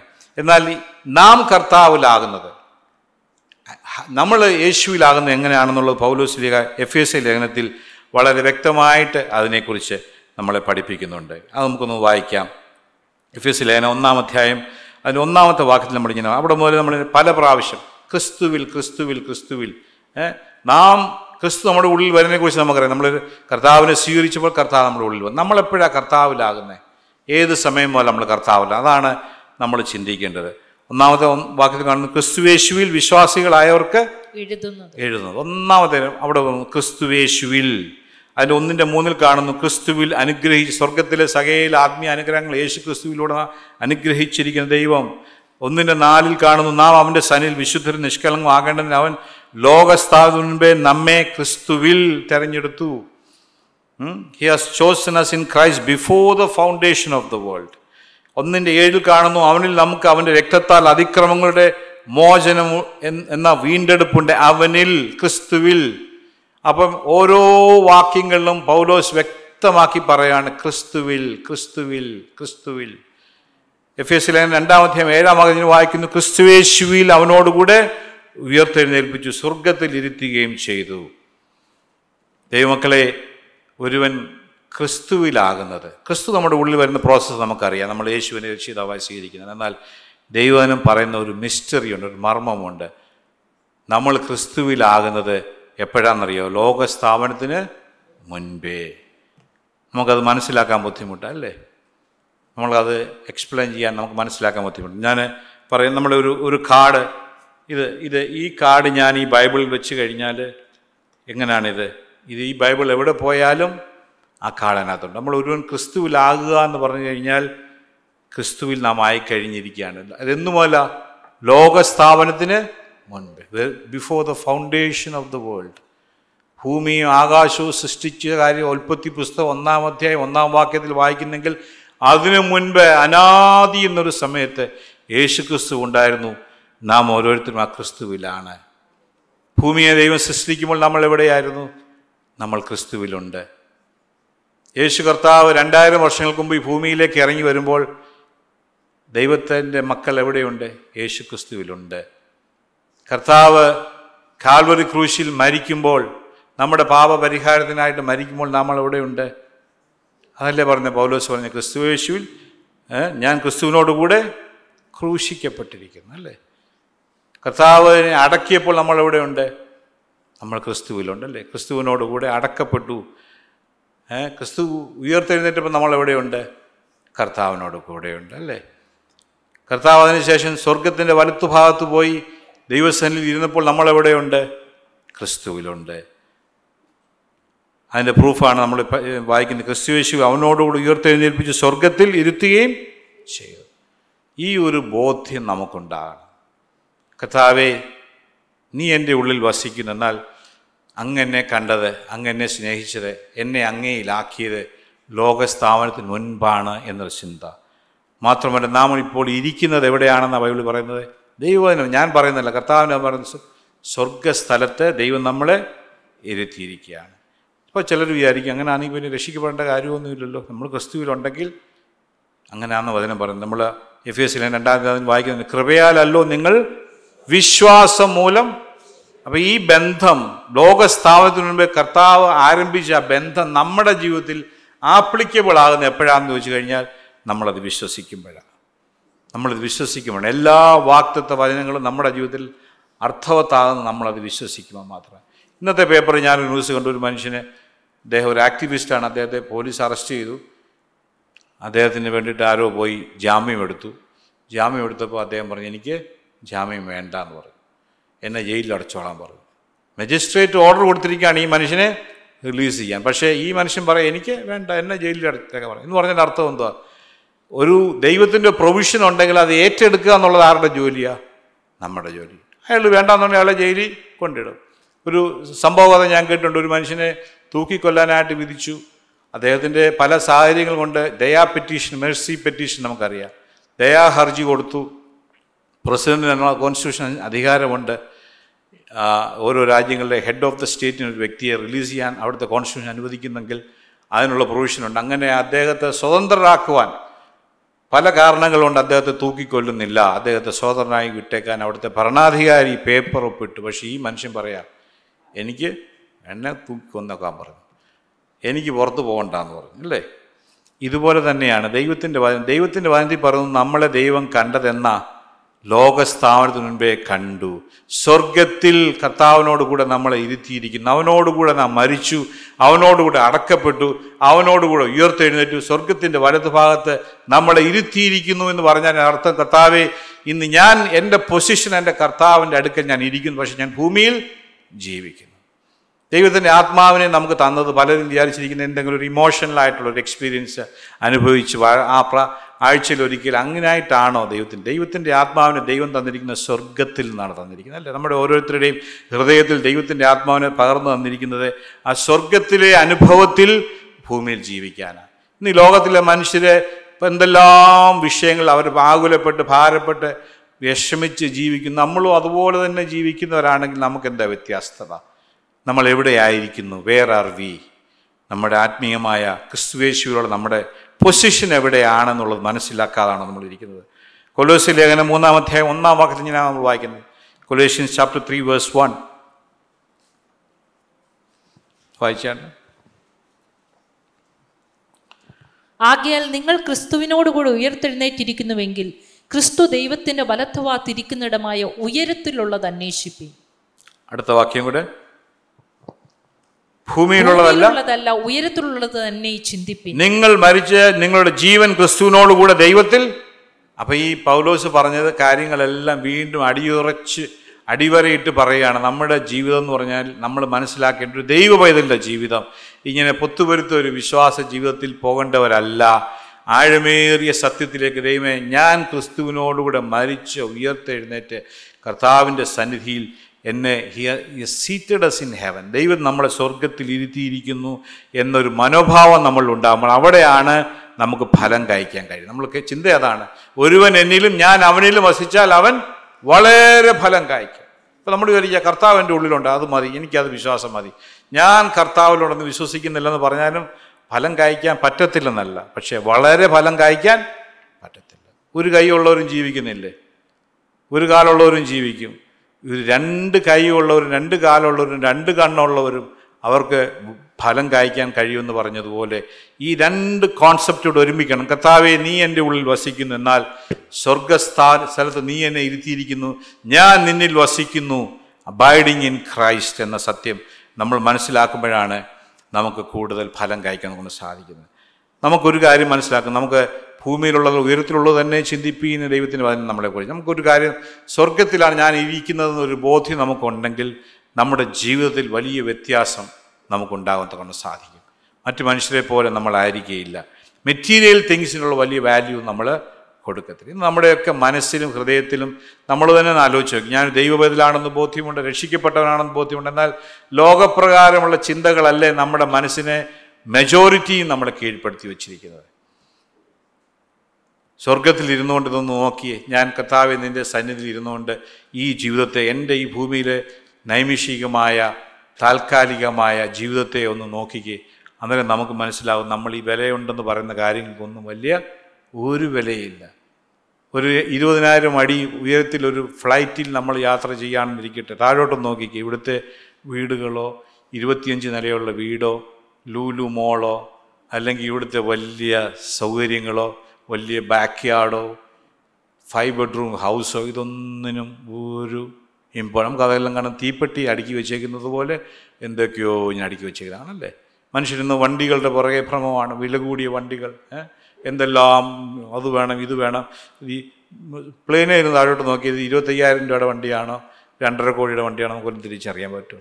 അപ്പം നമ്മുടെ പേഴ്സ്പെക്റ്റീവിനൊരു വ്യത്യാസം വരണം സ്വർഗത്തിൽ ദൈവം നമ്മളെ ഇരുത്തിയിരിക്കുന്ന ഒരു ബോധ്യമുണ്ടെങ്കിൽ ഈ ലോകത്തിലെ ഇങ്ങനെയുള്ള കാര്യങ്ങൾക്കൊന്നും നമ്മുടെ സമയവും നമ്മുടെ കളഞ്ഞ് മത്സരിച്ച് ഇതിനു വേണ്ടി പോകാൻ തക്കൊണ്ട് നമ്മൾ താല്പര്യപ്പെടുകയില്ല. മനുഷ്യൻ ഇന്ന് കസേരയ്ക്ക് വേണ്ടി എന്തെല്ലാം കഴിയും അധികാരത്തിന് വേണ്ടി ആത്മീയ ലോകത്ത് പോലും എന്തും വേണ്ടി മത്സരങ്ങളാണ് നടത്തുന്നത് പൊസിഷൻ കിട്ടാൻ വേണ്ടിയിട്ട് ലോകത്തിൽ അംഗീകാരം കിട്ടാൻ മറ്റുള്ളവരുടെ മുമ്പിലുള്ള സ്ഥാനമാനങ്ങൾക്ക് വേണ്ടി മനുഷ്യൻ ഓടിക്കതച്ച് നടക്കുമ്പോൾ സ്വർഗത്തിൽ ഇരുന്നോണ്ടൊന്ന് നോക്കിക്കേ ഇതൊക്കെ വെറും ട്രാഷ് ബാഗാണ് നമുക്ക് മനസ്സിലാവും അല്ലേ? ഇതിന്റെ പുറകെ പോവാൻ ഇതിന്റെ ഒന്നും മുന്നിൽ നമ്മൾ തല കുനിക്കുവാൻ നമുക്ക് ഇടയാകില്ല കാര്യം നമുക്കൊരു കാര്യം അവിടെ കർത്താവ് പറഞ്ഞ നീ എന്നിൽ വസിച്ചാൽ ഞാൻ നിന്നിലും നീ എന്നിൽ വസിച്ചാൽ വളരെ ഫലം കായ്ക്കും. സ്വർഗീയമായ ദർശനത്തോടെ കാര്യങ്ങളെ കാണുമെന്നൊക്കെ നമുക്ക് സാധിക്കും. ഫൈറ്റിംഗ് ഇല്ല അല്ലേ? സ്വർഗത്തിൽ നിന്നിരുന്ന് നോക്കി നമ്മൾ അവിടെ എന്തെങ്കിലും ഫൈറ്റിംഗ് ഉണ്ട്? ആരോടെങ്കിലും നമുക്ക് വിദ്വേഷമുണ്ടോ? ഇവിടെ വരുമ്പോഴാണ് അമ്മായിമ്മ മരുമോളെ അല്ലെങ്കിൽ മറ്റവരെ മറിച്ചവരെ നെയ്ബേഴ്സ് ജോലി ചെയ്യുന്ന പ്രശ്നങ്ങൾ ഈ പ്രശ്നങ്ങളെല്ലാം സ്വർഗീയമായ ദർശനത്തിലൂടെ ദൃഷ്ടിയിലൂടെ നോക്കിക്കുക അവിടെ ഇതൊന്നും ഒരു വിഷയമല്ല. അവിടെ ആരോടും നമുക്ക് വൈരാഗ്യമില്ല ആരോടും വിദ്വേഷമില്ല ഒരു മനുഷ്യനോടും നമുക്ക് ഫൈറ്റിംഗ് ഇല്ല അല്ലേ? ദൈവത്തിന്റെ വചനം പറയുന്നുണ്ട് സക്രിയ പ്രവചനം രണ്ടാം അധ്യായം എട്ടാം വാക്യത്തിൽ ഇങ്ങനെ വായിക്കുന്നു. നിങ്ങളെ തൊടുന്നവൻ അവന്റെ കൺമണിയെ തൊടുന്നു. കഥാ പറയണം ഞാൻ അവരുടെ നേരെ കൈ കൊടുക്കും നമുക്ക് ഇന്ന് ലോകത്തിൽ ഒരുപാട് പേര് കാരണം നമ്മളെ എതിർക്കുന്നവരും നമ്മളെ നമ്മുടെ നാശം ആഗ്രഹിക്കുന്നവരും നമ്മുടെ ഡിസ്ട്രക്ഷന് വേണ്ടി ചിന്തിക്കുന്നവരൊക്കെ കാണും. നമ്മൾ അവരോട് ഫൈറ്റ് ചെയ്യാനായിട്ട് ദൈവം ഒരിക്കലും പറയുന്നില്ല. ദൈവത്തിന് പറഞ്ഞു നീ നിന്റെ പൊസിഷൻ അവിടെ എന്റെ കണ്ണിന്റെ കൺമണിയാണ്. കർത്താവിന്റെ കർത്താവ് പറയണം നീ നീ എന്റെ കണ്ണിന്റെ ഓരോ വിശ്വാസിയും ദൈവത്തിൽ ആശ്രയിക്കുന്ന ഓരോ വ്യക്തിയും യേശു കർത്താവിന്റെ കണ്ണിലെ കൺമണിയാണെങ്കിൽ കണ്ണിന് കണ്ണിനെ പോലെ വീക്കായിട്ട് സ്വയം പ്രതിരോധിക്കാൻ കഴിയാത്തൊരു അവയവമാണ് കണ്ണിനല്ലേ? കണ്ണിന് മാക്സിമം ചെയ്യാൻ പറ്റുന്ന ഒന്ന് അടച്ചു കൊടുക്കാനും പറ്റും. ഒരു പൊടി വന്നു അല്ലെങ്കിൽ കൈ കൈ തട്ടാൻ വന്നു കണ്ണടക്കിയത് എന്നാൽ അതിനെ പ്രൊട്ടക്റ്റ് ചെയ്യുന്ന ഒരു കാര്യമുണ്ട്. അത് നമ്മുടെ കരങ്ങൾ അല്ലേ? ഓടി നമ്മൾ ആ കണ്ണിനെ ഒരു കര കഴിഞ്ഞിട്ട് നമ്മൾ നമ്മ- കൺ നമ്മുടെ കരം കണ്ണല്ല അതിനെ പ്രൊട്ടക്റ്റ് ചെയ്യുന്നത്. ഞാൻ സാറ് ആ കണ്ണിന് തന്നെ അതിനെ പ്രൊട്ടക്റ്റ് ചെയ്യാൻ കഴിയും എന്നാൽ അതാരുടെ കൺമണിയാണോ അവനാണ് അതിനെ പ്രൊട്ടക്ട് നമ്മുടെ കർത്താവാണ് നമ്മളെ സൂക്ഷിക്കുന്നത്. ആ ഒരു ബോധ്യം നമ്മുടെ ഉള്ളിലുണ്ടെങ്കിൽ കർത്താവ് പറയണം ഞാൻ അവരുടെ നേരെ കൈ കൊടുക്കും നമ്മളല്ല ഫൈറ്റ് ചെയ്യേണ്ടത്. നമുക്കല്ല ആരോട് വിദ്വേഷം ഉണ്ടാകേണ്ടത്. കർത്താവിന്റെ കൺമണിയാണെങ്കിൽ അതിനെ സംരക്ഷിക്കുവാൻ നമ്മുടെ കർത്താവ് വിശ്വസ്തനാണ്. ഒരുപാട് കാരണങ്ങളുണ്ട് നമുക്ക് ലോകത്തിൽ മറ്റുള്ളവരോട് ഫൈറ്റ് ചെയ്യാനായിട്ട് റോഡിൽ ഇറങ്ങിയാൽ തന്നെ എന്തെല്ലാം സമയങ്ങൾ ആളുകളുടെ വേഴ്സ് ഡ്രൈവിങ്ങും ബുദ്ധിമുട്ടുകൾ ഇതെല്ലാം ഉണ്ട്. വീട്ടിലുണ്ട് കുടുംബ ബന്ധങ്ങളുണ്ട് ഭാര്യാപത്ത് ബന്ധങ്ങളുണ്ട്.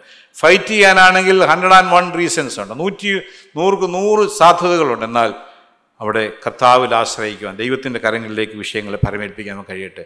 സ്വർഗീയ ദർശനത്തോടെ ജീവിക്കുന്ന മറ്റൊരു പ്രധാനമാണ് ടെംപ്റ്റേഷൻസ് ഓവർകം ചെയ്യാൻ കഴിയും. ഫലം കായ്ക്കുക. സ്വർഗത്തിൽ ഞാൻ ദൈവനെ ഇരുത്തിയിരിക്കുന്നു നമുക്ക് ബോധ്യമുണ്ടെങ്കിൽ ഈ ലോകത്തിന്റെ ടെം നമ്മളെ അട്രാക്റ്റ് ചെയ്യുന്ന പല കാര്യങ്ങളുണ്ടല്ലേ? പണമായിക്കോട്ടെ സ്ഥാനമാനങ്ങളായിക്കോട്ടെ പൊസിഷൻ ആയിക്കൊള്ളട്ടെ അല്ലെങ്കിൽ ജഡികമായ മോഹങ്ങളായിക്കൊള്ളട്ടെ തെറ്റായ കാര്യങ്ങൾ കാണാനുള്ള ആഗ്രഹമായിക്കോട്ടെ ഇതിനെല്ലാം നമുക്ക് നിയന്ത്രിക്കാൻ കഴിയും നീ എന്നെ സ്വർഗത്തിൽ ഇരുത്തിയിരിക്കുന്നെങ്കിൽ ഈ പറഞ്ഞ കാര്യങ്ങൾക്കൊക്കെ വില ട്രാഷ് നമ്മുടെ വീട്ടിലെ കിച്ചണിലെ കച്ചറ കെട്ടി കളയുന്നത് പോലുള്ള കാര്യങ്ങൾ മാത്രമാണ്. അതിനത്രയും വിലയുള്ളൂ എന്ന ഒരു ചിന്ത നമ്മുടെ ഉള്ളിലേക്ക് വരും.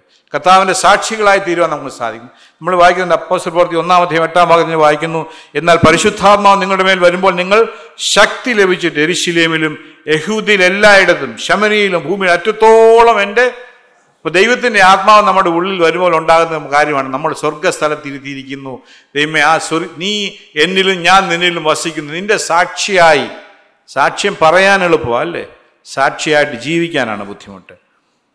ഒരുപാട് പേരുന്ന് സാക്ഷ്യം പറയുന്നു. പക്ഷേ പറയുന്ന സാക്ഷ്യം പറയുന്ന ആളുടെ മുഖത്തോട്ട് നോക്കിയാൽ അവർക്ക് ഇതൊന്നും ഒരു എക്സൈറ്റ്മെന്റും വരത്തില്ലല്ലേ ഞാനൊരു കഥ കേട്ടുകൊണ്ട് ഒരു മനുഷ്യൻ ഒരു ഞായറാഴ്ച ദിവസം ഒരു സൈക്കോളജിസ്റ്റ് ക്ലിനിക്ക് ഓപ്പൺ ചെയ്ത് ഇങ്ങനെ ഇരിക്കുക അപ്പോൾ ഒരാൾ വന്നു പുള്ളി ആ ഒരു കസ്റ്റമർ വന്നല്ലോ. അദ്ദേഹം വന്നിട്ട് പറഞ്ഞു ഡോക്ടറെ എനിക്കൊരു പ്രശ്നമുണ്ട്.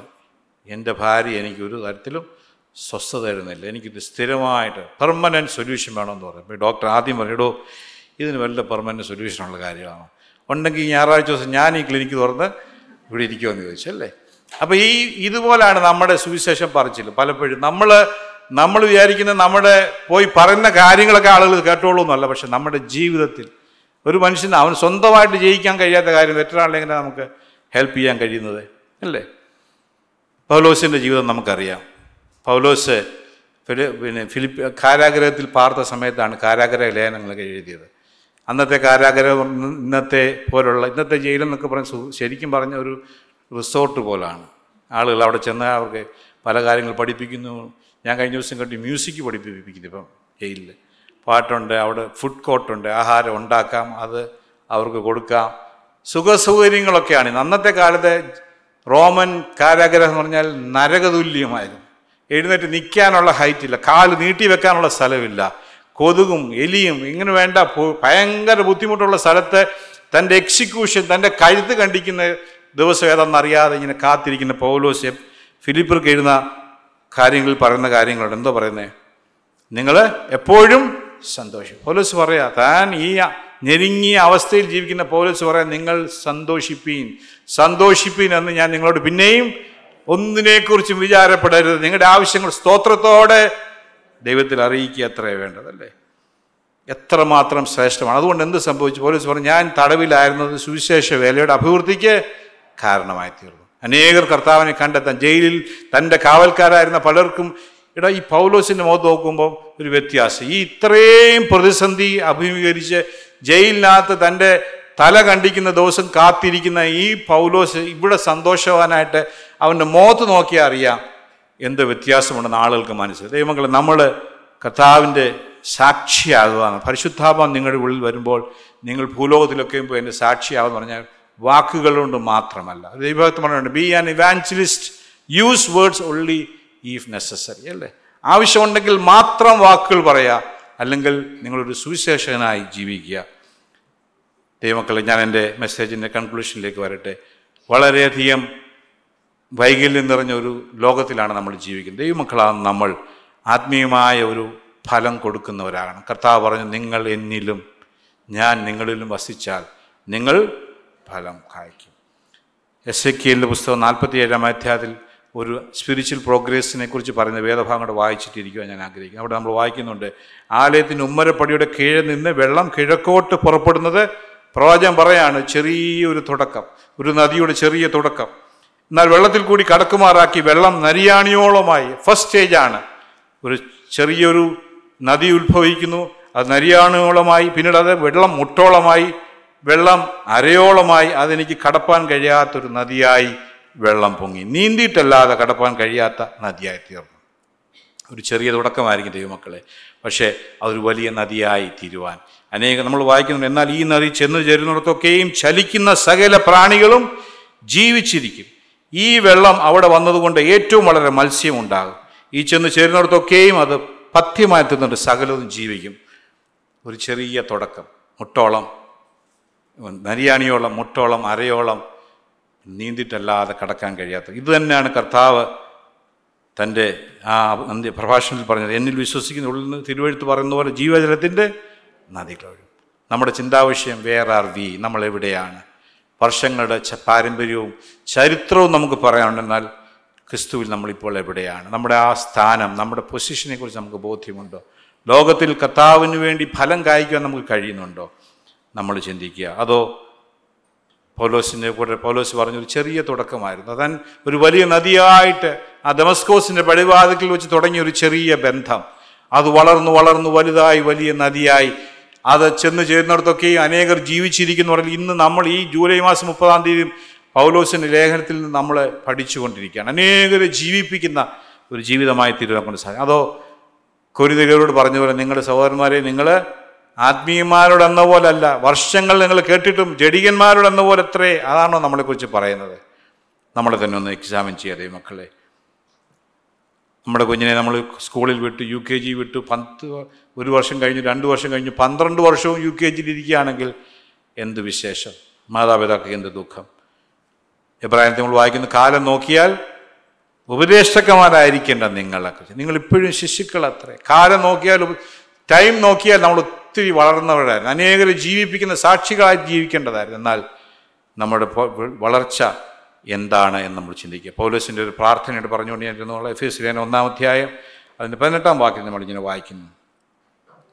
അവന്റെ വിളിയാലുള്ള ആശ ഇന്നതെന്നും വിശുദ്ധന്മാരിൽ അവന്റെ അവകാശത്തിന്റെ മഹിമാധാനം ഇന്നതെന്നും അവന്റെ ബലത്തിന്റെ വല്ലഭത്വത്തിന്റെ വ്യാപാരത്താൽ വിശ്വസിക്കുന്ന നമുക്ക് വേണ്ടി വ്യാപരിക്കുന്ന അവന്റെ ശക്തിയുടെ അളവറ്റ വലുപ്പം ഇന്നതെന്നും നിങ്ങൾ അറിയേണ്ടത്. ഭക്തൻ പ്രാർത്ഥിക്കുകയാണ് ഞാൻ ക്രിസ്തുവിനെ അനുകരിക്കുന്നത് പോലെ എന്നെ അനുകരിപ്പീൻ എന്ന് പ്രാർത്ഥിച്ച ദൈവദാസൻ. നമ്മുടെ ജീവിതത്തിൽ ഒന്ന് ആലോചിക്കുക നമുക്ക് ആരോടെങ്ങനെ പറയാൻ പറ്റുമോ എന്നെ അനുകരിക്കാൻ പറയാൻ പറ്റുമോ നമ്മളൊന്ന് സെൽഫ് എക്സാമിൻ ചെയ്യുക.